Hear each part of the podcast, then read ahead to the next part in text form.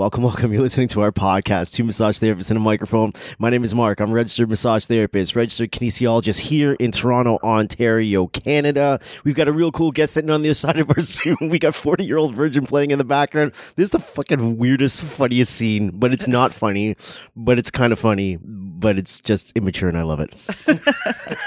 I'm pretty sure that's why you like majority of the movies that we end up putting on in the background It's, the- while we record. it's, it's like the opening credits when Steve Carell wakes up with like a hard on and he's walking through his apartment and he's trying to take a piss with a hard on. It's pretty fucking hilarious. Oh boy, we're off to a good start on this Monday morning. Hey everyone, it's That's Amanda. Monday morning we've, humor. we've got Robert on the other side of our Zoom. He's an RMT. And what's our time He does a lot of difference? things, What's our time difference, Robert? Three hours, right? Three Uh, hours. I think we're three hours. Okay, so it's bright and early there for him. Uh, it's 11 look good in the morning, us. man. Is that normally what you look like in the morning? You just wake up and you're like, I'm ready for the day. This this is it. This is you know what? It takes hours to get my hair to look this good. man.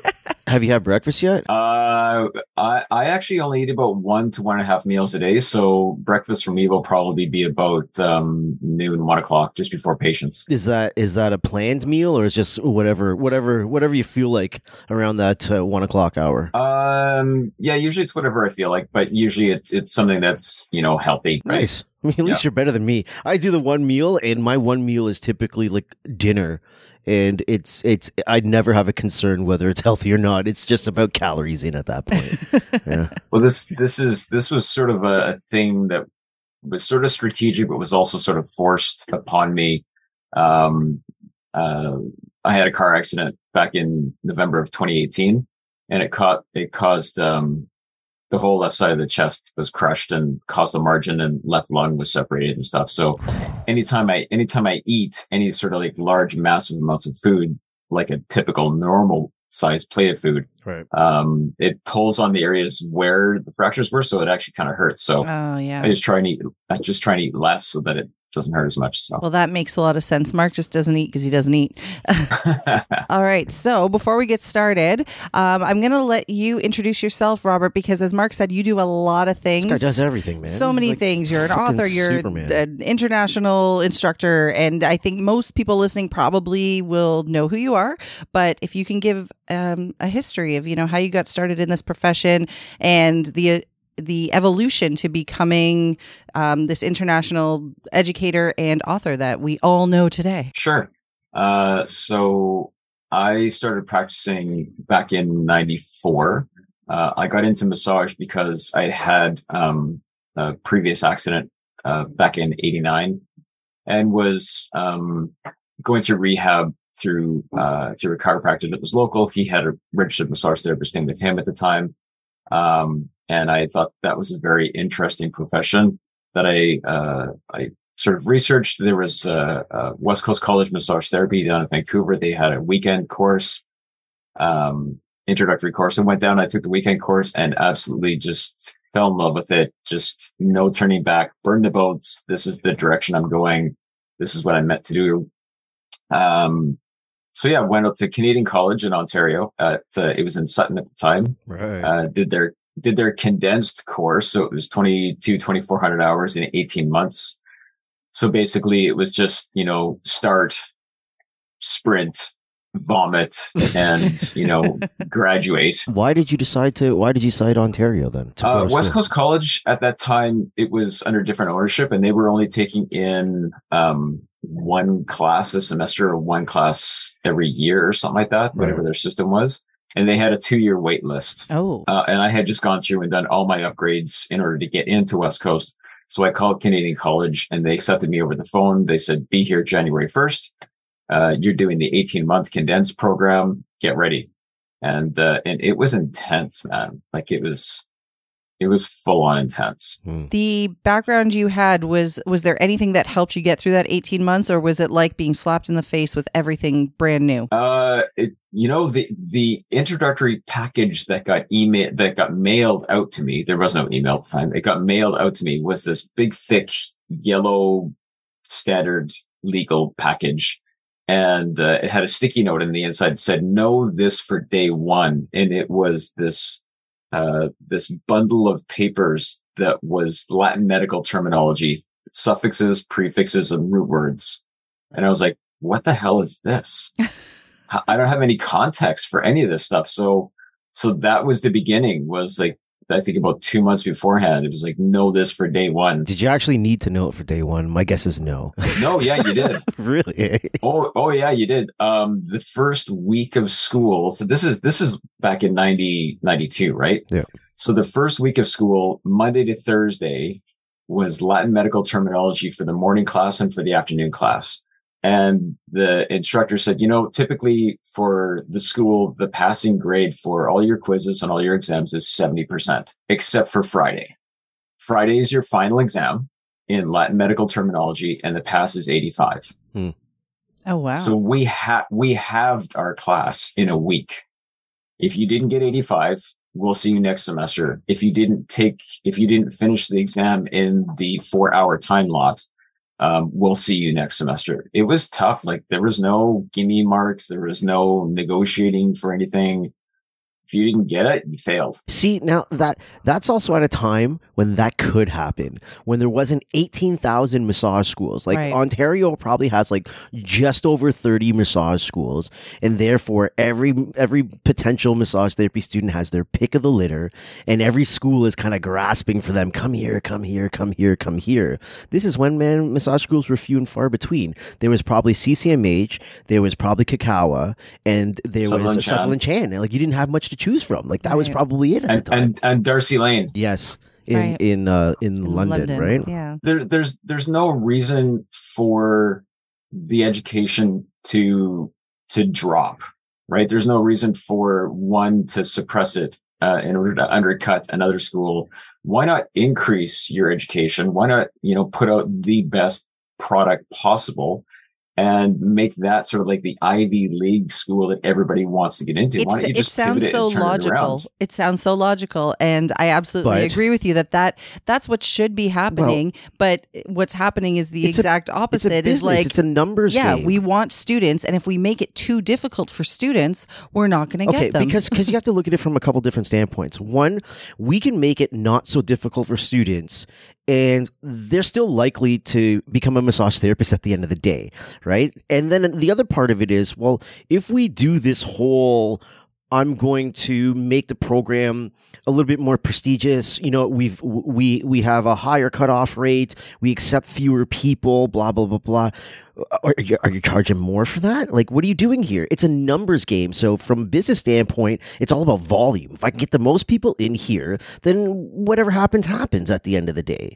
I mean, that's it's it's horrible, but that's that's the way I feel most of these private career colleges run, especially the ones that are not centered around massage therapy. Sutherland Chan does nothing other than massage therapy. Canadian College of Massage Therapy at the time did nothing other than massage therapy. Every one of the other schools has a billion other entry entry level medical programs with like PSW and whatever else, medical office admin, and then massage is like their cherry on top because that's where they can make the most dough.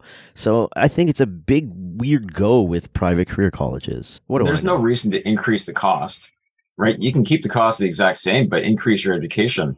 Yeah. Uh, there's a lot of there's a lot of politics and you know back scratching and stuff that happens along the way, and we've seen our fair share of that out in BC we went from 2200 hours to 3000 hours back in like 96 97 98 um, and then you know that was that was actually demanded upon by a number of key individual therapists that grouped together to um, to go to the government and say hey we need this thing to be 3000 hours. We need to increase our education but then, you know, a decade later, one hand scratches the other hand and so on and so forth. And those same people then go to the, the uh, government and they rescind their, their stats. They're like, no, we can, we can actually do better with less education because we're all based on competencies now.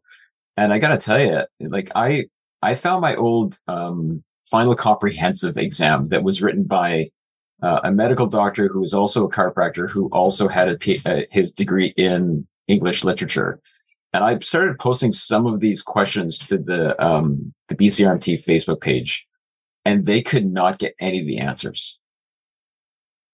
So you don't have to actually, you know, charge more. You can just increase the education. There was no need for BC to, to drop its three thousand hours. They could have stayed where they were at. Yeah, they could because there are people. There's a lot of people who, and I mean, we have, we've had this conversation over and over and over again. There's people who want to get into massage therapy and sort of work at the entry to practice And type of nothing's wrong with places and they want to maintain that and there's nothing wrong with that. Absolutely nothing but then there are people like yourself robert who wanted to take this profession and run with it and elevate it and you know start teaching and writing and helping people to understand the human body and the human experience and all this stuff to the fullest. Whereas then there's the people who say i just want my license so i can go work in a spa or Right. work in a chiro clinic where the chiro tells me to do and i don't really have to do any assessing or i don't even have to come up with my own for my own clinical impression because the chiropractor and the physio is going to instruct me and that's fine so I think there absolutely can still be schools that are offering this more prestigious level of education for those who want to really take this profession the way that Robert did or the way that you did, Mark, and understand everything. I get it, but no one Larger. from from from from a from a school operation standpoint, there is no monetary benefit for me doing that. There's none. There's zero. Hence, it doesn't happen. Right. And we've said this before. You just need some, you need a school to have a firm belief in what they're doing, want the profession to be better, and buck up and make their programs better and recognize like that's what needs to happen. And Well, it's not going to bring any more dough. This is a great there's- segue there's- there's the into into Robert because the reason that there are so many people now offering continuing education and so many people who are like craving continuing education is because a lot of people don't feel like they got what they needed in in school. And I mean, I myself can say that the massage program that I went to, there was definite like definite noticeable gaps in in the knowledge. And thankfully, because I had my university degree, you know, I have the background in kinesiology, I could fill those pieces in. But I couldn't imagine coming in as somebody who had never studied any of this before and understanding everything fully. That's why there's so many gaps and there's mm-hmm, needs for mm-hmm. you guys to teach us for what we this missed. guy, not me. I, he's he's he's the one. Pretty sure you've made your entire career on continuing ed, but anyway. Isn't so it called the Con Ed Institute? Sure Something is. like that. Yeah. I don't know. All right, let's get back to you, Robert. So you come to school here in Ontario. wait, It's what were you intense doing? as hell. What were you doing Oh, before? yeah, what were you doing, before? massage therapy? Was your thing? Um, trying to figure out what the hell to do. so to you be went. honest. You were. You were. were, like, we're back in the '90s. He's he's a young guy. I guy. don't know, man. Maybe maybe he's really old and he just looks good. Yeah, I graduated high school in '89, and then um, so I've got medicine on one side of the family, but I've also got like Navy slash law policing on the other side of the family. So I'm kind of like split down the middle. So when I when I interview a patient, it's more of an interrogation. right? So when we used it back in the day, we used to do postural assessment, right? So you'd put the patient on the wall and whatever. I used to call it the police lineup. oh my god.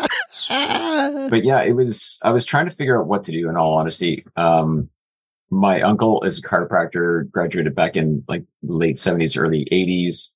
I looked at that, but like I barely got out of high school with like chemistry and my brain hadn't kicked in at all. Hmm. So I was, um, so when I, when I saw the massage therapist working in the chiro's office, that seemed interesting to me because going to university and getting a bachelor of science was just complete, just that's not going to happen. My brain doesn't even work.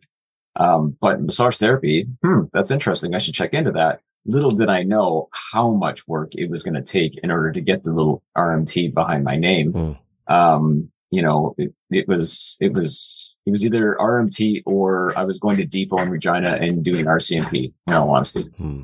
Interesting. So, um, so that's how I, I got into massage therapy. And, uh, you know, I, like I said, I took the weekend course and just, that was it. Burn the boats. I'm not going back. This is the direction I'm going in. And, and that was it. It's interesting. I took that same type of weekend course like many moons later Yeah. when um, I had I was dating this girl. We were in kinesiology. We were finishing kinesiology, and she's like, "I want to do massage therapy. I got. I'm going to this place called CCMH. They, they, they, I have to take this course. Will you come with me?" And I was like, "Okay, I'll come with you, no problem." And I took the course, and I was like, "I'm never gonna fucking do this." like you got turned on by it, I got turned off by it. I'm like, "This is fucking stupid. I'm not doing this." You know, the one thing that, really you know, the one thing that never crossed my mind was the dark side, seedy side of massage therapy. That never entered my mind at all about any of it. I always saw it as being, um, you know, a regulated, uh, health profession, I only ever saw the medical side about it and the fact that people were coming to me with conditions and injuries and things that the chiro was able to treat, but I'd be able to treat alongside. So I saw massage and chiro as equal players in the medical community at that point. So that's why I jumped into it. Yeah. Yeah. I think it's also the exposure. Like he said, he his Right. first introduction to massage therapy was as a patient, and I mean, also having family members in the medical community made him look at things a little bit differently. Right? When you have an injury and you realize this is something I need, then you tend not to think of it as a luxury. Like I, we were talking about on the last episode, Right, you said right, to me, "What do you wish that the public knew more about massage?" And so I don't know if you agree with this, Robert. I said I think actually the public knows more about massage than we give them credit for. But the one thing is, I want people to get this out of their mind that it's this luxury thing, that it's only for like a special treat versus a, a tool that they should be using or could be using to help better themselves and their health and their well being versus, you know, I'm going to go spend. $300 on a spa day because I deserve it. I mean, you do deserve it and go do that, but use yeah, us I, too. I agree completely. I've got uh, I've got a majority, and you guys probably have this also, where you'll have people that will come to you and say, um, you know, you've ruined massage for me because I come and see you because, like I said, like like like you said, y- they they need it in order for maintenance of their life, their stress, uh, their workplace, you know, whatever job they're doing, they need us or they they come to us on a regular basis for for maintenance. But then they go on vacation, they go on a stagette or a stag, they go to the spa, they get a treatment, and then they come back to us and they're like, that was just like shit. Yep. Like Yep. they didn't get into anything. All they did was like massage my skin and fat. Like at least you get into all the stuff. I try to tell them like, but isn't that nice sometimes? And they're like, "Eh, it just felt like I just No. gave them money. Like yeah, it's true. Once they start getting like once people start getting regular massage Therapy. treatment and therapy, Yeah. then yeah, when they go get like a a generic type of treatment from somewhere, then they're not Or just get super satisfied. Or just get moisturized. Right.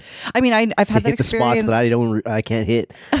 well, I've had that experience myself as a patient, man. Like I've gone to places and I'm expecting, you know, a certain level of treatment, and I'm like, mm, I don't feel like they did anything, and it's super disappointing. So the goal here is to come to Ontario. Is it to be licensed in Ontario, and then and then when you get to BC, just kind of apply to the college there because you're licensed in Ontario, or is it to take your education and then just apply that to the college in BC? What's the plan? Yeah, it was it was to go get the education. Um I only had enough money, like I had no money. Like I had an allowance of three hundred fifty dollars a month and my rent was three hundred.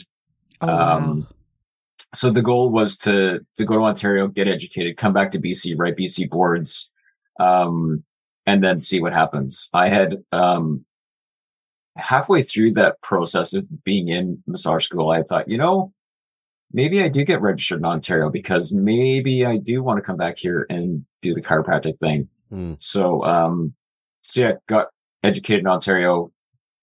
Um, got registered in BC, which was extremely difficult. Uh, the board exams were so hard at that point. Uh, and then the following year, I came back to Ontario and got registered there also. Oh, nice. Uh, and then I, I maintained my registration in Ontario until uh, until the CMTO started doubling, tripling, quadrupling their inactive status uh, payments. Uh-uh. like they just did to us again. I know, I saw that. Right? It's insane. Five hundred bucks for like an inactive It's insane. status. It's Like, insane. Are you kidding me? It- it's, it's- just information that sits on a server on a server farm somewhere. It's disgustingly insane. Yeah, that that's actually when I jumped out. Is when they they went from fifty dollars to two hundred dollars. I'm like, that's just a money grab. That's all it is. I'm not doing that. I would happily pay the two hundred now, but four hundred was it four hundred and fifty eight dollars or Something like that. something like that to be inactive. I was considering going inactive next year because I've been might as well just working so inactive. hard with Mark and you know in the Con Ed business and the massage therapy media business, and you know now we're involved in the conferences. Like we're we're doing so many things that my patients are really getting pushed to the back burner. I'm referring them to other therapists. So I thought, well, maybe I go inactive for a year and reevaluate. But then I'm looking at Mark No. like, why would I Just pay so much money to not be able to work? Even if I treat the bare minimum next year, it's it might as well. Yeah. I might as well just be active. So what's your first move when you when you when you move back and you've got your you apply you do your licensing exam you're successful you become registered in BC what's the first move like how do you jump from your first job which you're going to tell me about to I'm on planes, landing places, teaching people stuff. Like, how does this go? Um, I got into a clinic that had uh, two female therapists that they'd been practicing. They graduated together. They'd been practicing for a decade. So I was like, oh my God, this is like, I hit the money pot, right? Like they've been practicing for a decade. I'm going to learn so much from these two. And I did. It was absolutely a fantastic place. Um, but then things just kind of got stale. I had an opportunity to uh, jump in and be a half partner in a business in Nice. another location. So I did that. That was a whole learning experience. Um, but the one thing, the one thing, um, that sort of piqued my interest was that I had a number of patients coming in with like frozen shoulder and knee injuries and things like that. And the techniques that we've been taught about how to access joint joint capsules, ligamentous tissues, and work with that with the musculature and retrain gait and that, that stuff. It just it didn't seem enough knowledge. So then I started taking a ton of uh, post grad courses, um, CEC courses. We had uh, we had to get I think 24 credits every two years in BC. And I thought, well, that's just the bare minimum. So there were years where I had like 300. Like uh, Mhm. this year alone, I've got 150 credits. Wow. Um, so I just started taking a ton of courses to try and find solutions in order to um, fit my patients.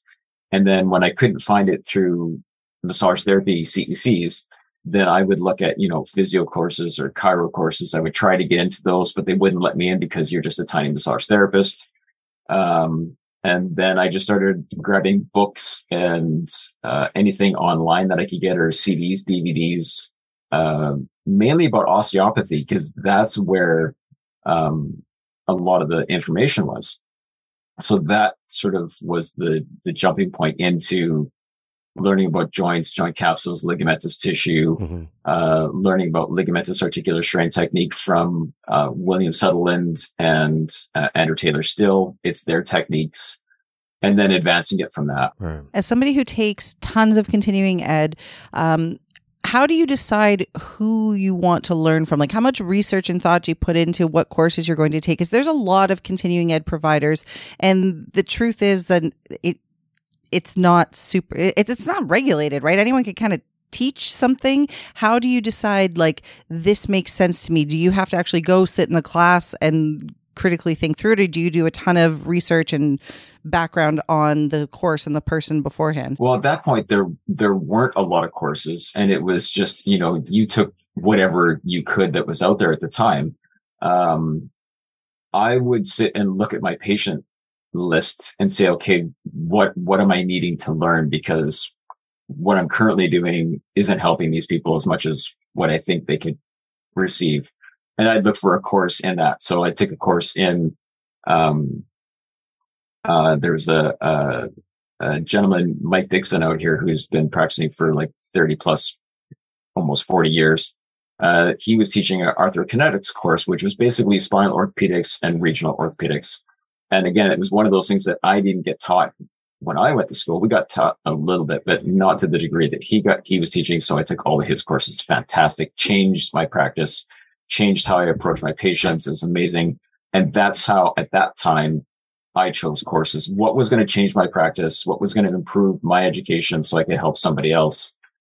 Now, um, now it's, it's really difficult trying to figure out a course to take because the, the narratives and the terminology of how we do stuff has changed Mm-hmm. and we have a lot more research and science and education that's educated us about the anatomy and the physiology and, and what the actual processes were rather than theories and hypotheses back in the day. And there's a lot of instructors that have advanced and jumped and that's where they are, but there's a lot that still teach a very mechanical, the body is a car, it needs an oil change and it needs a wheel alignment, which, you know, in some instances it does, but for the majority of the time it doesn't. Um, so it's, it's hard to try and choose. Uh, and it's, and, and also you, you take, you bring ego into it. And like there's, I did a provincial instructor diploma course, which teaches you how to teach your profession. So it breaks it down into how to develop a lesson plan, how to develop uh, content, how to how to write questions and answers for exams. It it's the whole thing, and it removes your ego from the equation, and it basically educates you that there are specific adult learning styles, and if you only teach to your style, you're missing seventy five percent of the class. Mhm. Mhm. So you have to structure your courses to hit all of the adult learning styles or as many as possible. Well, that completely removes ego. And there's a lot of instructors where they still only teach from ego and I just won't take their courses. I would still take their courses.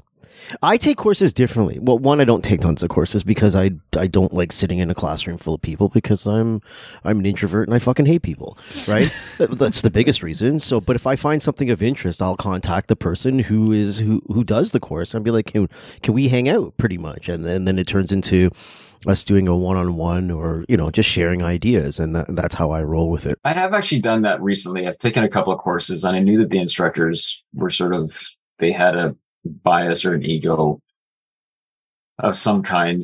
And I thought, okay, well, let's just, let's just go take the course. Let's see if I'll learn just- anything. Let's and, see what happens. Yeah, And, um, yeah, it, it didn't go well, really. Eh? but, but I, but I, I learned how, I learned how not to do certain Yeah, things. exactly. So- of a, I still walk away even in those scenarios when I'm like, uh, I don't know if I'm down with this person or what they're saying or or or just generally their vibe, and I'll still take it. I'll still sit into it. I'll still contact to do this this this sit down, and then like you said, like I'm I'm still learning something regardless, right? Even if what you're spewing to me doesn't make any sense at all, but I'm still walking away, you know, one up. I feel. every situation there's an opportunity to learn because it's it's strengthening your critical thinking skills right every encounter Absolutely. you're meeting someone you're like what are you actually saying and in what context because a lot of people like to spew a lot of information as you said robert terminology has changed the way we approach patients has changed we no longer look at things completely mechanically or you know we understand that there's an integrated approach that has to be taken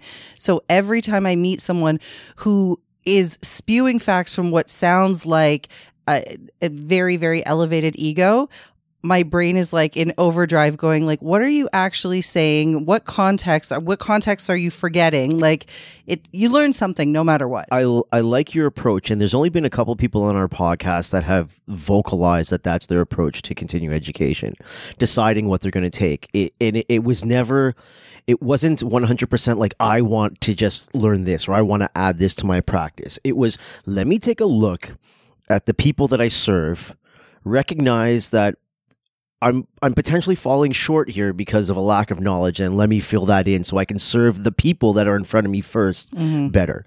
And I think there's only been a couple people here that have said that, which makes me go to the next part, which is how do you feel about those cats that are like, Ooh, I can't get credit for this with my association, so I'm not going to take it's to me that blows my mind. yeah I'm like, this is great, solid information that will make you a better clinician, and you're refusing to take it because you can't get credit for it. And I'm like, where's the priority here? Exactly. Where's the priority here? Um, we're coming up to the end of a cycle um, at the end of October, and you know I'm getting contacted, and I see a lot of Facebook posts of, "Hey, I need a course that only offers three credits because I'm three credits short."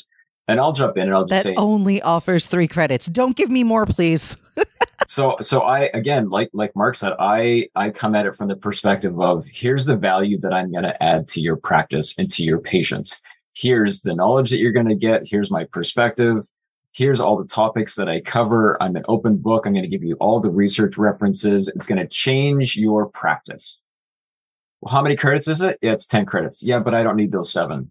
So I only need three. So, so your practice is based on how many credits you get. It's not, it's, it's, it's not about the, the level of education that you can acquire in order to help a person. my brain can only hold 24 credits worth of information don't you dare We- teach me more things We purposely do not get approved anywhere. Yep. Like we, all the other associations across Canada, like it's it's not a difficult process to get approved. It's not a difficult process to get your stuff approved in the states. We purposely do not do that.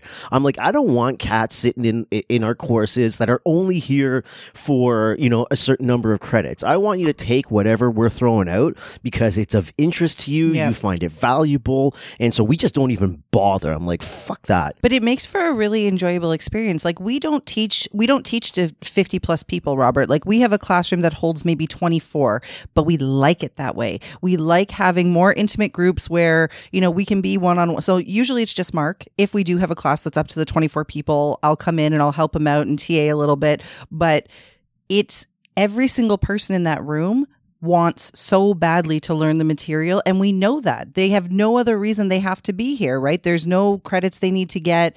We're not approved anywhere. So they want to learn from us. And yeah i feel like it's been much more enjoyable in the last few years where there isn't any any CEU values or anything. Yeah, when the College of Massage Therapists of Ontario, when they dumped their their idea of their continuing education cycle in 30 credits in three years, first we thought, holy fuck, we're screwed because Oh, yeah, we uh, were scared. our business model is based on you need credits, we supply a lot of credits.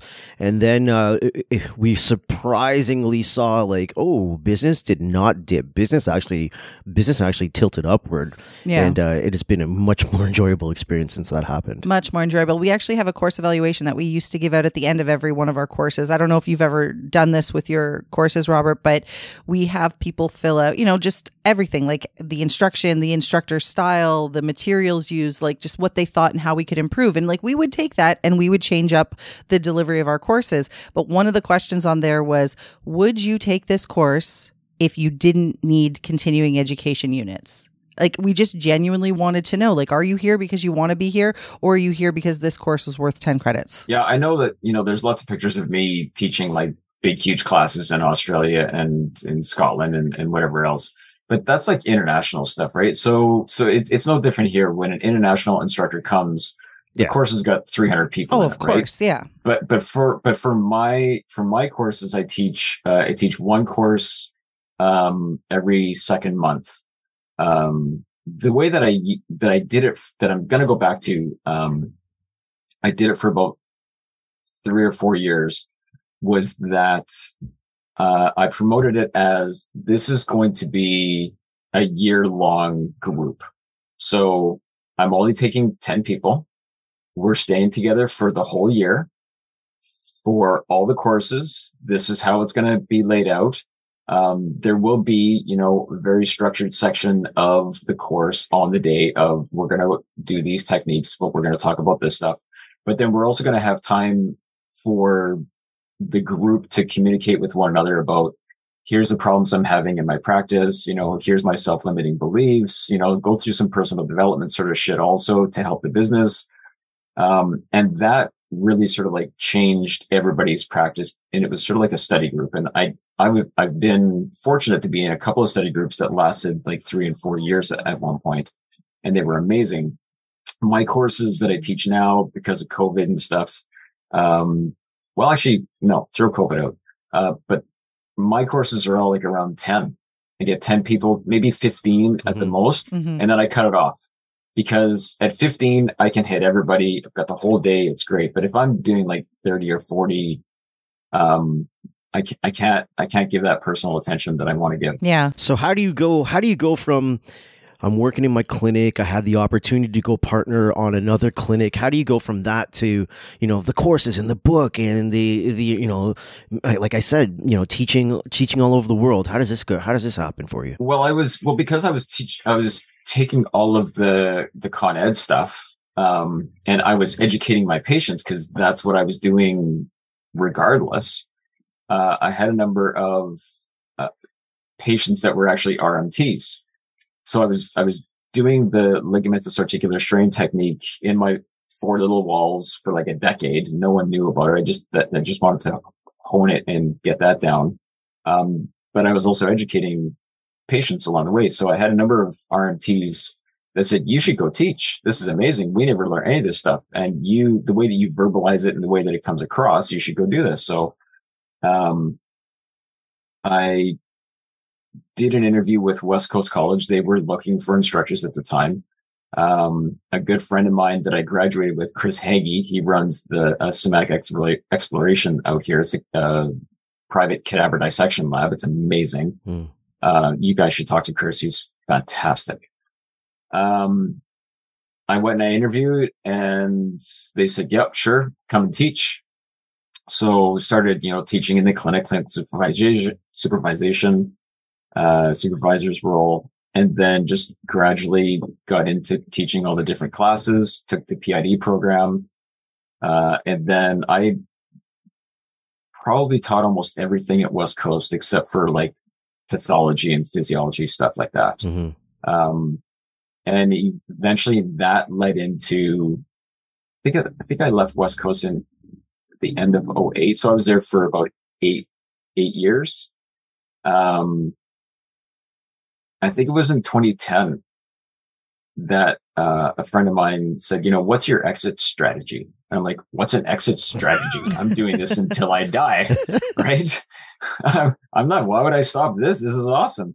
It's like, well, at some point you're going to have to like slow down a little bit. It's like, why would I want to slow down? I didn't see the future, right? Right. It's like, well, what have you got that nobody else has? I'm like, well, I, I do this thing, but I don't think it's anything special. You know, I just do it and it helps people. He's like, okay, well, you should turn that into something.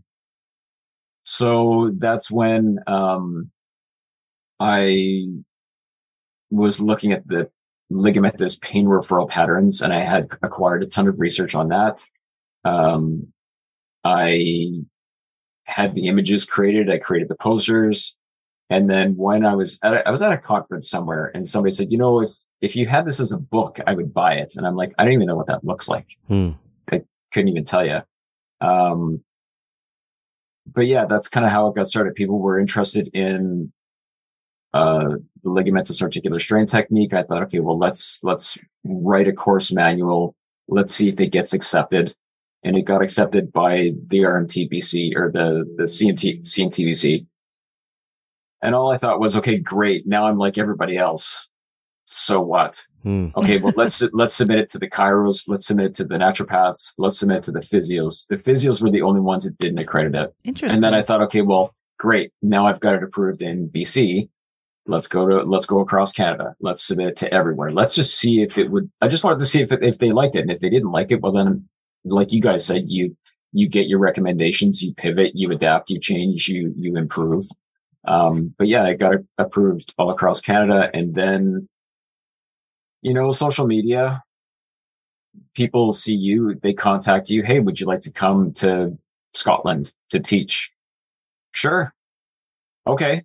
I don't know what you guys know over there. So what the hell? Yeah. People are, people are hurting over there. They've got discomfort. They've got, you know, dysfunction. I got to help those people. Hmm. And then that just morphed into, you know, online stuff. And the online stuff has been amazing because, you know, you guys probably get this also where you'll get an email. Like I got an email from, um, a therapist in India and he said, you know, I, uh, I signed up for your shoulder online course and I was going to the big family weekly supper and I got to the supper and I learned that my grandmother had fallen down the stairs and she's in her eighties and she hurt her shoulder. So I grabbed my iPad. I logged onto your shoulder course. I followed along the techniques with my grandmother. She had a pain free, wonderful supper. Thank you so much for that. wow. Like that, that's why we do this, right? Like that's why the hard work goes into it so that you can, you can affect somebody else's quality of life somewhere else in the world that you're never going to meet. So I've listened to you teach. Just in uh, you took part in um, our charity conference la- was it last year. It was last year, last March. Like. So yeah, that was you know, awesome. You should do that again. We we will do that again. We will do more for sure. But that was the first time I'd ever actually heard you teach. Like you said, I've seen you online. I've seen, but that was the first time I listened to you teach, and it seems like m- the majority of the time your courses, your book, everything is very very well received. Do you get criticism for the stuff you do and how do you deal with that like from i assume if you did it would be from the rmt community are there are there any uh, is there any negative feedback that you've gotten about all of the stuff that you've been doing Oh yeah, there's haters. We all have our haters. I got a lot. Yeah. Yeah, uh, and i almost spit and, out my coffee There's always haters. Um, uh, you know how I, again, how I word stuff and the terminology that I use has changed from the very first shoulder course that I ever put out. Um, so I actually kind of want to go back and reshoot all the shit that I've put out previously just to update it and improve it. Um, but a lot of the haters, they, they call you on that kind of stuff, right? Or they, they pick apart the tiny little things that, you know, are kind of missing that you didn't throw in because for whatever reason. Um, and it used to, it used to really sort of eat away at me at one point. But then I was listening to some personal development stuff because uh, I, I listened to a lot of it, and the the term insignificant was was a topic, and I was like, "Ha, huh, yes, yep, okay." So so really, like, I try and have as much respect for anybody I meet, regardless of whatever education they have as an RMT. Um, you know, if you're brand new or if you've been out for 40 years, um, you know, I'm going to treat you as I would want to be treated also. And when the haters, you know, disrespect you, it's really, it's disrespectful. So if, if that's the perspective that you're going to come to me with, then you are now in a category of insignificance to me. So it doesn't affect me anymore. I really don't care. It's insignificant. I have a path. I have a plan. I'm going in this direction. And I've had too many times where what those people have said has actually halted or slowed my progress going forwards. And that's not happening anymore because they're insignificant. That's a great attitude to have. Um, I had this discussion with Tara Nicole um, before because she also is an educator, right? And she actually stole this from Tom Myers. So I mean, it's not stealing. We're all just going to use it, but it yeah. it's the perspective of I am going to share the knowledge that I have from my clinical experience, from my education, from my background. I'm going to share that with you. It does not mean this is the be all end all. This is another perspective, another, you know, another set of tools to add to your toolkit.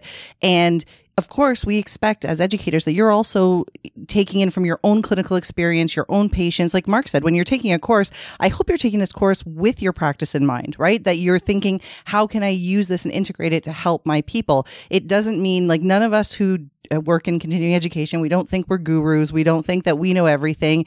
Like you said, Robert, we have to remove ego and look at it as I'm sharing what I have used and what has really helped myself and my patients. And those who choose to pick apart other educators or authors or other therapists and say, well, where did you get this? And there's no basis for this. And where's the evidence? And da, da, da, da, da they have to be viewed as insignificant because they're missing the bigger picture that we all could just be helping each other. If you think you know something that another therapist doesn't, instead of attacking them, well, let's see if we can share knowledge. Let's talk. Like Mark said, he's always happy. Like people will message him and say, um, I'd love to pick your brain sometime. And I swear to God, this happens. He'll say, sure, come on by. And I walk into the office and there's just people sitting here on the couch. Like we've always had an open door policy. You want to come hang out? You want to talk? Come in. We'll talk. Uh, and what's really funny is that a lot of these people, they, they criticize you for having, oh, what was, what was the term? Um, uh, it was it, they they say that you've got a, an education empire. You've got an education empire, right? I'm like, I'm an empire. This is uh, this is awesome, right? So they criti- ridiculed for benefiting from your hard work by charging a little bit of money, you know, in order to pass that information along to somebody that's going to actually benefit from it. So, so I guess that's called an empire. So I got criticized cool. for that. Yet now these people have their own educational empire. Empires. And and I got an email from one of them saying, "Hey, we've got this educational platform that we want you to be a part of." And it's like you you in front of like people on social media, which is international and global, and in person, you've called you know, you've put me down. You've called what I do terrible to the profession. I've been told I should actually rescind my registration because of the content that I put out. Oh my goodness. And now and now you're doing this and you want me to help you? It's like um you should always be kind to the people on the way up because they're going to be the same people you see on the way down. Absolutely. it makes me right. laugh. So again, it, it all part of the laugh. part of the lack of respect and the complete insignificance of these people. So just again, right? You just go forwards. You've got your own plan. You've got your own thing. I want to help as many people as I can in the time that I've got left. I'm not going to stop. This is the direction I'm going. This is the information that I'm putting out in the moment, which will be different tomorrow. I feel like most people that do that, they just one, they just like to hear the sound of their own voice. They just like to flap their mouth. And th- like you said, insignificant. They'll give it a go doing what you're doing, and that'll go away within five years because they're gonna realize this shit ain't easy doing what oh, you Oh yeah, do. when people get mad about us making It's money hilarious. for teaching, like, do you have any idea how much we fucking work? Like, it is not. We show up and, is- and talk. this you know? is this is the Nickelback syndrome. Yes. Everybody, you- Yeah. you, get a little bit of success there because of the hard work that you do, and then everybody wants to throw something at it. But at the end of the Everybody day, everybody in BC hates Nickelback for some reason. I don't know but why. then, how are they so successful? how the fuck do you It's a sell lie. millions It's a of al- lie. How do you sell millions of albums and sell out stadiums constantly, and then write Yeah. hit after? It's not easy to write a fucking hit song that stays on the charts for a very long time. Yeah. There's a certain You know, level of skill that's there that just gets and shade they're on. writing songs that other people are using that you never know that Nickelback ever wrote. right? Absolutely. You always right. So It's yeah, the Nickelback just- syndrome. Yep. Exactly. Well, I'm glad funny to me, everybody, uh, all of us, and I, I hope I other, embrace the I hope other though. educators as well, though, can have this attitude of insignificance. You know, when somebody is coming at you, you have to look at like what Robert said. They they tend to nitpick on the small things and disregard the bigger picture. Like everyone suddenly becomes an extremist when it comes to certain things. It's like, well, you're forgetting this, this, this, this, this, this, this. and I'm like, okay, but what I'm speaking about right now is this small little piece of our profession. So why am I going to include all of this other stuff? Like we're taking a course, like let's say we're talking about the shoulder. Well, you're forgetting about this, this, this. Well, I'm not talking about that. We're talking about the shoulder. Can you all just chill for a minute? It's not that I'm disregarding all this other information, but that's not the purpose of this talk. I had someone come and literally like almost attack me after a, Because a that's- talk at an expo. you is- forgot all of this stuff. That is someone that is not interested in what you're saying. They're Right. not interested in the content. They're waiting and just sitting back watching. How can I poke holes in whatever's Yeah. happening here? Right? They're not. They're, That's what I say to them. I say, "Where's your stuff? yeah. how many hours? How many hours a week do you put into? Did you put into that thought? Right? Where's your backup? Where's your research? Because I can tell you, I'm up at six thirty in the morning, and I work on all of my content until about 10 30 11 o'clock, and then I go and I treat patients. So yes, I I'm an author. I'm a researcher. I'm an educator. And I'm also a therapist. I still treat. I'm also a patient. So I'm still getting treatment myself. So where's your stuff? Yeah. it's interesting. And then they, and then what they do is they, they always pivot the conversation and they go off on a different tangent. It's like, no, no, let's come back to the, where's your stuff? Right. It just shuts it down. It's really interesting. Like I, I would so much rather a, a thank you for for doing something a little bit different, for doing something that is helpful to some people. It's not helpful to everybody, but it's helpful to some people. And if it's not your cup of tea, just who cares? Just, just yeah, that's just, what I think people forget. You don't have to. You don't have to buy into everything. Not everything is going to resonate with you. It's not but if, supposed if to. exactly, it's not. It's not supposed to. We're all different people. We're all different therapists. So if you are scrolling social media and you see one of Mark's courses or one of Robert's courses, and you're like, "This is crap," guess what? You have the power to keep scrolling and not interact with these two educators that you don't agree with their stuff. But when you do, like, I mean, you can interact all you want, but at the end of the day, you kind of look silly, right? You, you you look silly when when you when when you're interacting i- in a s- in a certain way. Yeah. But what do I know, man? I got a fucking podcast where I just one talk thing I always, one thing I typically do is when, when they poke a hole in something that, you know, they think that I should be teaching that I'm not teaching, I will then sit there and say, you know what? That is a great remark. I know that Mark and Amanda teach a course on this exact subject and they're fantastic at it. That's why I don't teach it because they do it better than I do. So Absolutely. You should go take their course. I love referring people to other because okay, for example, Mark teaches a, an athletic taping course. Not going to be everyone's cup of tea, right? We're not everyone cares about athletic therapy. Period. So when we have people say to us, "You guys should teach um, like K-tape K tape K tape courses. We're like, but there's so many people who do that. So then we give them a list of educators who teach K taping. We're like, it's not us. We're not going to. We teach athletic taping. You might not love it, but here, go to these other people. I took an athletic taping course from um, uh, a CAT uh, out here who who was uh, a CAT for the BC Lions. Mhm. That shit's hard, man. I hate it. I hate. I'm not even going to Taping. lie. I hate it. taping is hard and like and like he's like okay so we we get taught you know and and we have time limits on Yeah. how long it takes us to tape something because we got to get them off You the gotta get- field and time is taken in this Yep. commercial he's like i should be able to tape an ankle in like 30 seconds or 20 seconds or something and we're like really he's like yeah watch this and it was like warp speed just Yep. rip tear rip tear rip tear boom boom boom boom boom boom boom, boom, boom. and it was like done and I'm like that was 19 seconds he's like okay so then i keep my job Yeah. like Let- that shit's hard. It is so It's hard. I remember when, when I, I first took athletic taping when I was in the sport therapy program at York University. And our instructor, is an athletic therapist, he's like, for your exam, you can't put down the tape at all. You, you're expected to have all the tape in your hands constantly, right? And he's like, if you put down the tape, I'm going to come swipe it from you. You know how many people ended up with zeros because within the first, you know, couple seconds of doing their tape job, they laid down the tape to do some stuff, swipe their tape, and they're just staring at him like, dude, what are you doing? It's my test. He's like, mm, too bad. Now you have zero.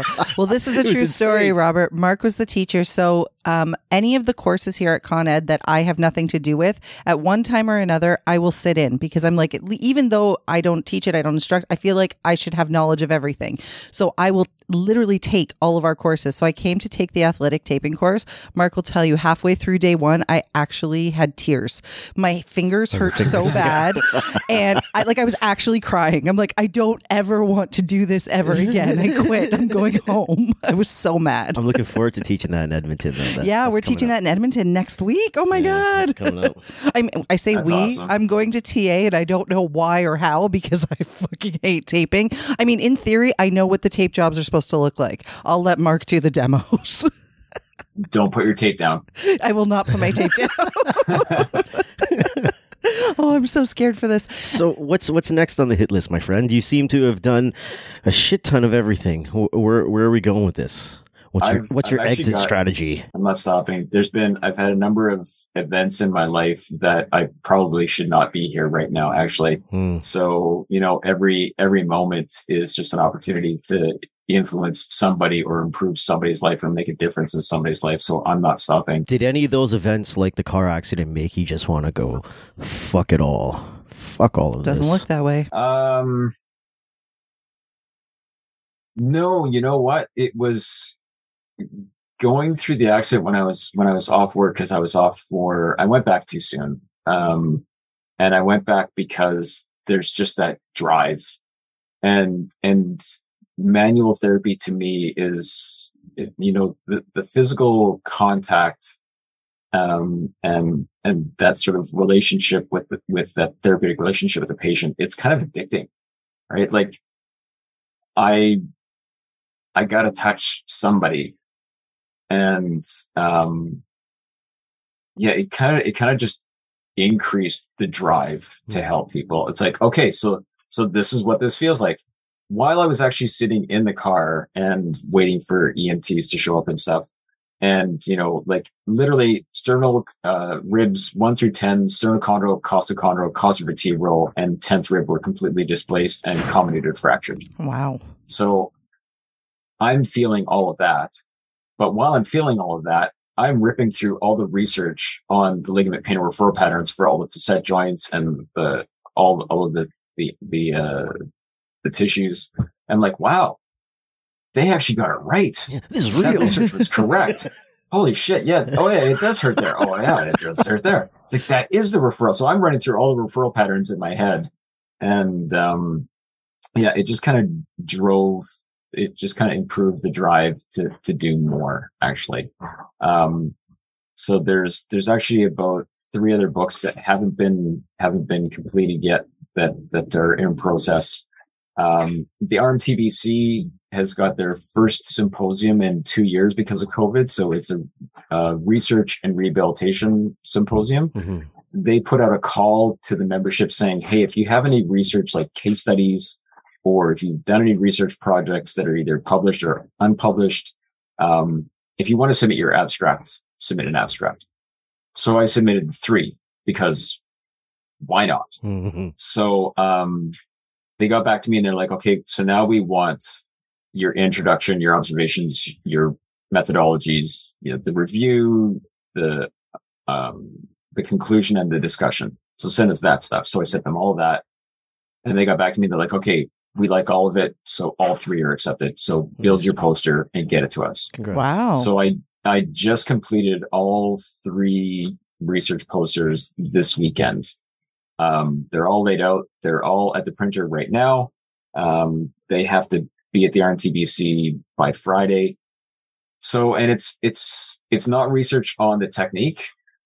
It's not ego research or anything. It's all just, it's basically, it's reviewed research. So it's, it's, it's a, it's three research packages that consolidate information into a local place, Mhm. a local database, which hasn't been done before. And all of this information is just like, it's scattered everywhere else. Um, the only people that really probably get this information are, um, regional anesthesiologists and maybe chiros. Mhm. Um, but again, it's everywhere. It's not consolidated into a local place. So I, so that's what I did. Um, I grabbed the neurological innervation for all the joint capsules, and ligamentous tissues for the whole human body, every joint. I've consolidated that into a database. So that's one research project.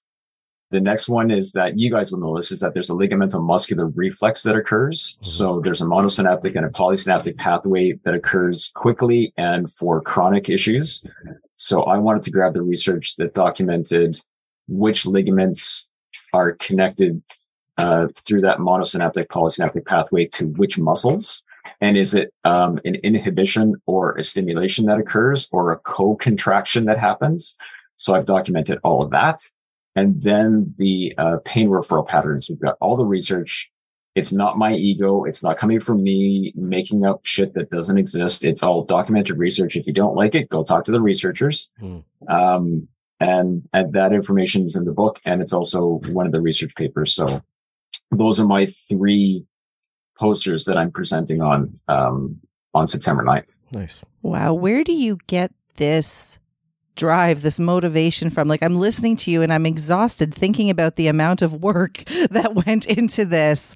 Like, honestly, where do you get this drive? Because you could, like, you're successful as a therapist, you're successful as an educator. You could just go about your life and do what you do in your quote empire, but you're continuously putting this research together to help better the profession and help other people and and uh, simply why Um, well, that's, that, that is actually personal development 101 is what is your why?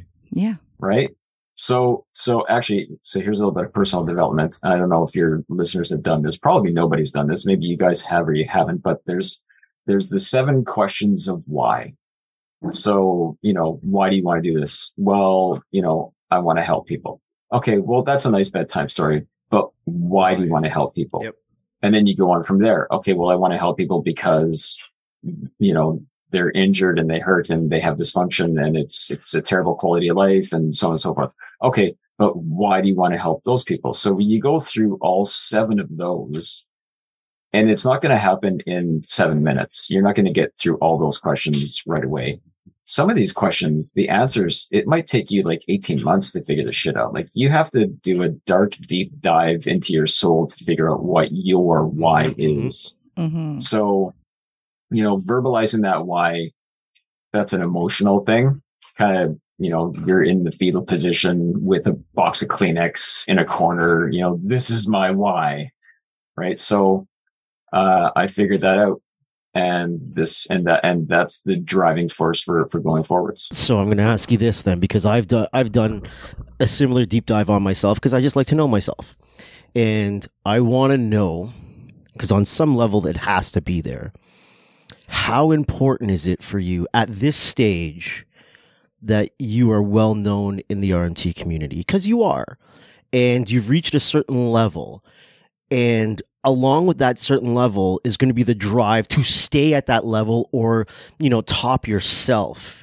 And I'm curious as to how much of that plays into the mix for you. You know, in all honesty, that that whole being recognized and being in the public and being known, um, that's never that's never been it. Is there any pressure at all though to be like Only okay, on only on myself. yeah? only on myself. Um, you know, I, I, um, I went through a period when I was a clinic owner and I was managing some RMTs and I was, I was just furious and angry and frustrated with the, the way that they were managing their own practice Hmm. within, within the business. And, and I was, I was talking with my father one day and, um, you know, he was a, he was a police officer for, uh, forever, right?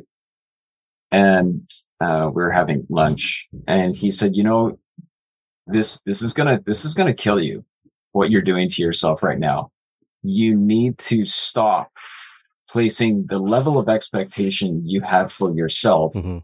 on others hmm you need to stop that because that's going to kill you. So whatever level of expectation you have, you just have to, you know, not put it on others. So, um, This sounds very familiar. What I say to you all the time, Mark. Yeah, yeah. Mark places so much pressure on himself, and I call it perfectionism, but it's not. It's way It's a- beyond it's a that. psychological it's it's not perfectionism. That's what it is. But he has a certain expectation of everything he does, which is, you know, if that works for him, fine. But it's more so than when other people are not really living up to that. I have to remind him, like, this is this is the way you do things. Majority of the world doesn't function this way, you know. And as he's asking you this question, is there ever a pressure to sort of stay at this level or or surpass it because you're already there? Um, I think for him it might be there because he's you know he really is uh, I, I call it hard on himself and again i'm not using the right words but i always say to him like why do you why are you so hard on yourself and i have none of that i feel like if tomorrow um everything that i've done like sort of comes to a stop and I, I shift gears and I, maybe I do something else. Maybe I decide, forget it. I'm not working. I'm going to go be a stay at home mom and be with my kids all the time. It still doesn't take away from everything I've done and contributed up to this point, And I don't feel like I've let anyone down and I haven't let myself down. I don't feel like it's the same for you two guys, but that's that's where Well- I would be. Well, because I'm fucking real with my. Not that you're not, but I'm real with myself, and I I now know myself enough to realize a driving force for me is, can I do it better than I did last time? Can I do it better than I did Yeah. last time? And if I, it's like it's. uh, And I'm, I'm I'm not saying like I'm a, a musician that puts out a hit, but can you imagine the pressure that a musician has from a number one hit that stays on the charts, and then they're like, now I'm back in the studio. I gotta fucking top that, not just for me, but the record label needs that too. It's like it, it- all of this stuff, and for it's it's it's because psych- psychologically, I'm not right that way. it, basically is what it is. Neil Peart, right? Yes, He didn't exactly. really, didn't really care about the the management or anything else. It was it was his personal level of expectation every time he played whatever song. It had to be perfect. But but you also can't deny that buried deep down inside of there is is the I I I, I want to blow minds a little bit. And if I don't blow minds, if I not if I'm not 100% on, then I'm not blowing minds. And part of it is you want to blow minds. Now for me it's not I want to blow minds. And I thought about this and it came out on a podcast the other day when we were talking. It's I really like the idea that somebody else is listening to what we're doing and we are doing things the way we want to, looking the way we do, sounding the way we sound. I feel like I look great. I don't know what Right? you're talking about. and You're awesome. and, and it still and it still gets it still gets a, a decent amount of acceptance and for me that's that's one of the, the the missions that i feel like i'm now on is to be like yo man you can do things however you fucking want. And you don't have to you don't have to conform to whatever this is here. Yeah. because look i'm just doing whatever the fuck i want to do here and it seems to get traction right and uh, yeah it's work that i got to put into it but nonetheless i'm not conforming to whatever else you think i got to do i'm just doing it the way i feel you know deep down in my soul is how i how it needs to go I will say And- that and it part ge- feels good. It feels gets good to be able to come to work and not feel like I'm put in a little box with all these rules. Like Mark and I come in here and like he said, I we come in here and we do what we want the way we want. And it is nice to know that other people appreciate the amount of work we put in, even if it doesn't look the a certain way. but it's not it, it- yes and it's not even just the amount of work i also love the messaging is like just, do what you want to do and be be authentic to yourself Yeah. and good things will happen for you for that Mhm. do you know what Yeah. i mean that's that's that's a big part of it and that's you know like when the haters come up to you and and they're in your face talking to you it's like you know what i would love for you would be for you to take all of that passion that you have for the subject matter that we're currently talking about and i would love for you to be the expert in that. You should go and do that because i would refer to your course if you you know had the same level of you know drive and influence that you want to have and and as as i do Yeah. you know, like if you if you had a positive outlook and you really wanted to help people with that information, that would be awesome. You should go do that. That would that would require them having that why of wanting to help people. And sometimes I think if all of these quote haters that we've been calling them actually took the deep dark dive into themselves, is their why for attacking other people because they want to help people and no, it's absolutely not. See, and that's it. When you when you figure out what your seventh why is, then you don't attack other people. Yeah. You focus on yourself. You focus on helping as many people as you can. You have an an amazing level of respect for whatever level of work somebody has put into something, it may not be to the level that you would have put into it. Like you, you may stay up for three days in order to get it done when they put in three hours. Okay. Well, if that's the best that they could do at that time and that's all they wanted to do and they accomplish it, well, then great. Good for them. But I'm not going to put them down for that. Mm. Um, there was, there was, um, we like watching on Netflix. We rewatched the chef show, right? With, um, uh, Jonathan, what's his name that, that shot all the Marvel movies and Roy Choi, the, the, uh, the chef. Hmm. And they were talking about, uh, there was an episode where they were talking about a food critic and he would just go and like he would make or he could, he could make your, your life. Like, right right, uh, right. there were restaurants that were putting out amazing food and he would give them a referral or a recommendation and then their business would just like explode overnight. Right. But if he went into a place and the food was, it was sort of okay. It wasn't up to his level of expectation. He wouldn't write anything Hmm. rather than writing a piece that would like completely, you know, destroy yeah destroy their business. He could tell that they were just doing the best that they could with what they had. They were, you know, helping the people that obviously there were people in there that liked the food. If it's not my thing, I'm not going to write about it. I think negative reviews are deserved only when the person who's receiving the negative review is actually doing something unethical or possibly harming people, scamming people, whatever it is. In that case, absolutely I'm Yep. I'll be the first one to jump on and write a negative review.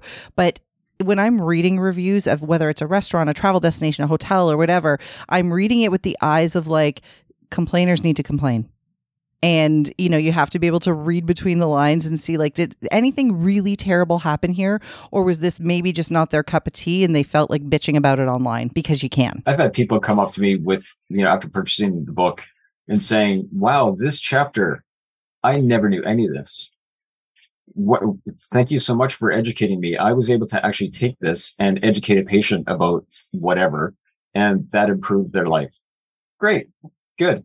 But then I've had other people come up to me and say, well, you know, this is missing and that is missing. You didn't write about this and you didn't write about that. It's like, yeah, because that would have been its own textbook of which there are many. Right. I love it and I love it all. I know. It is. You know what, though? It makes for good conversation. And unfortunately, there's always going to be haters. But like, I, you know, sometimes my friends will remind me, they're like, yeah, if people hate you, though, it me- because you actually stand for something. I'm like, it's so cliche, but you know what? That's fine. I'll take it. I, I'm putting myself out there, and that means some people are going to love me, some people are going to hate me, some people are going to be indifferent, and most people don't know me. So whatever. um, I think this is a good time, Robert, though, for anyone who Yeah, give us hasn't all your contact who info. hasn't heard of you or who hasn't taken a course or read books or whatever um, to give out some information about where people can find you where people can buy your books i don't even think we mentioned the name of them so go for it You know, I'm I'm a terrible marketer, right? And it's it's um it's one of those things where it's like you produce something that you you want to educate uh the membership with and you do that because it's going to help other people everywhere else in the world that are in discomfort and and uh, dysfunction but then you feel like a schmuck for trying to sling it right no man sling um, away yeah. Um, so they anybody that wants the book or the posters, uh, they can go to ligamentpain.com. So there you can uh, find the books, you can find the posters. There's actually a free PDF that everybody should download. It's on the neurophysiological model for referred pain. So that's very important because we all have people that come to us in pain or discomfort of some kind. Uh, so we'll have patients that will say, you know, uh, I did something to my shoulder, but now my wrist hurts. I didn't do anything to my wrist, but every time I move my shoulder, my wrist hurts. And every time I move my wrists, my wrist doesn't hurt. Um, and when you work on the wrist, it doesn't really feel any different. But when you work on the shoulder, my wrist feels good. Yep. How, how does that happen? And I've posed that question internationally, nationally, everywhere. How does referred pain happen? And uh, the Walt Disney bedtime story theories that are thrown out there are just hilarious. So I actually went to the horse's mouth. I found a, uh, a PhD in neurophysiology, um, who published an article, uh, in the Journal of Rheumatology of Scandinavia, I think. Uh, and it was the neurophysiological model for referred pain, how referred pain actually occurs in the nervous system. So I wrote that into the book and created the free PDF to download. Everybody can download it. It's right on the front page. You'll take it, you read it, you'll understand it. You can print it out to your patient. You can hand it to them. Patient education improves your outcomes. So go there, do that. Uh, ligamentpain.com. And then for any of the live courses or the online courses, you can go to lastsite.ca. Uh, I think it's .ca. Is it .ca or .com? I think it's .ca.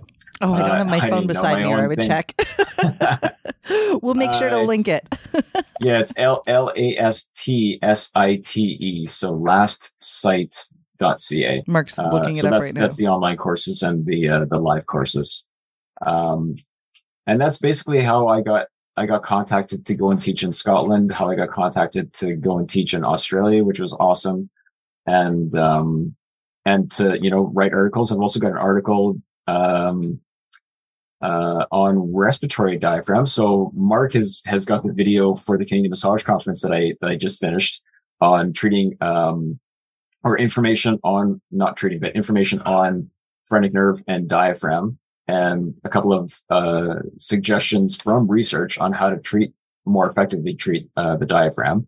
Uh, but I've also got an article that was uh, published by the Massage and Myotherapy Association in Australia, and that came out this week on uh, respiratory diaphragm. So that's kind of cool. Amazing. Right. Yeah. So, for anyone who didn't know, now you know, uh, Robert Libby is going to be joining us virtually for the Canadian Massage Conference. We're really, we're really, really hoping to have you in person maybe next year. Hmm. Um, the conference is back in person this year. So, you know, we really want everybody to come join us in person. If you absolutely can't, we have some really cool uh, presenters online, including Robert. So Mhm. he's given out his contact information. Check it out. And yes, you can check out that presentation by him at the Canadian Massage Conference this year. And uh, Mark, any other questions that No, you man, have? this was good. Thanks, was very thanks for hanging out with us this morning. Yeah, this is awesome. Great way to start a Monday. Right on. You guys have been listening to two massage therapists and a microphone. Purse.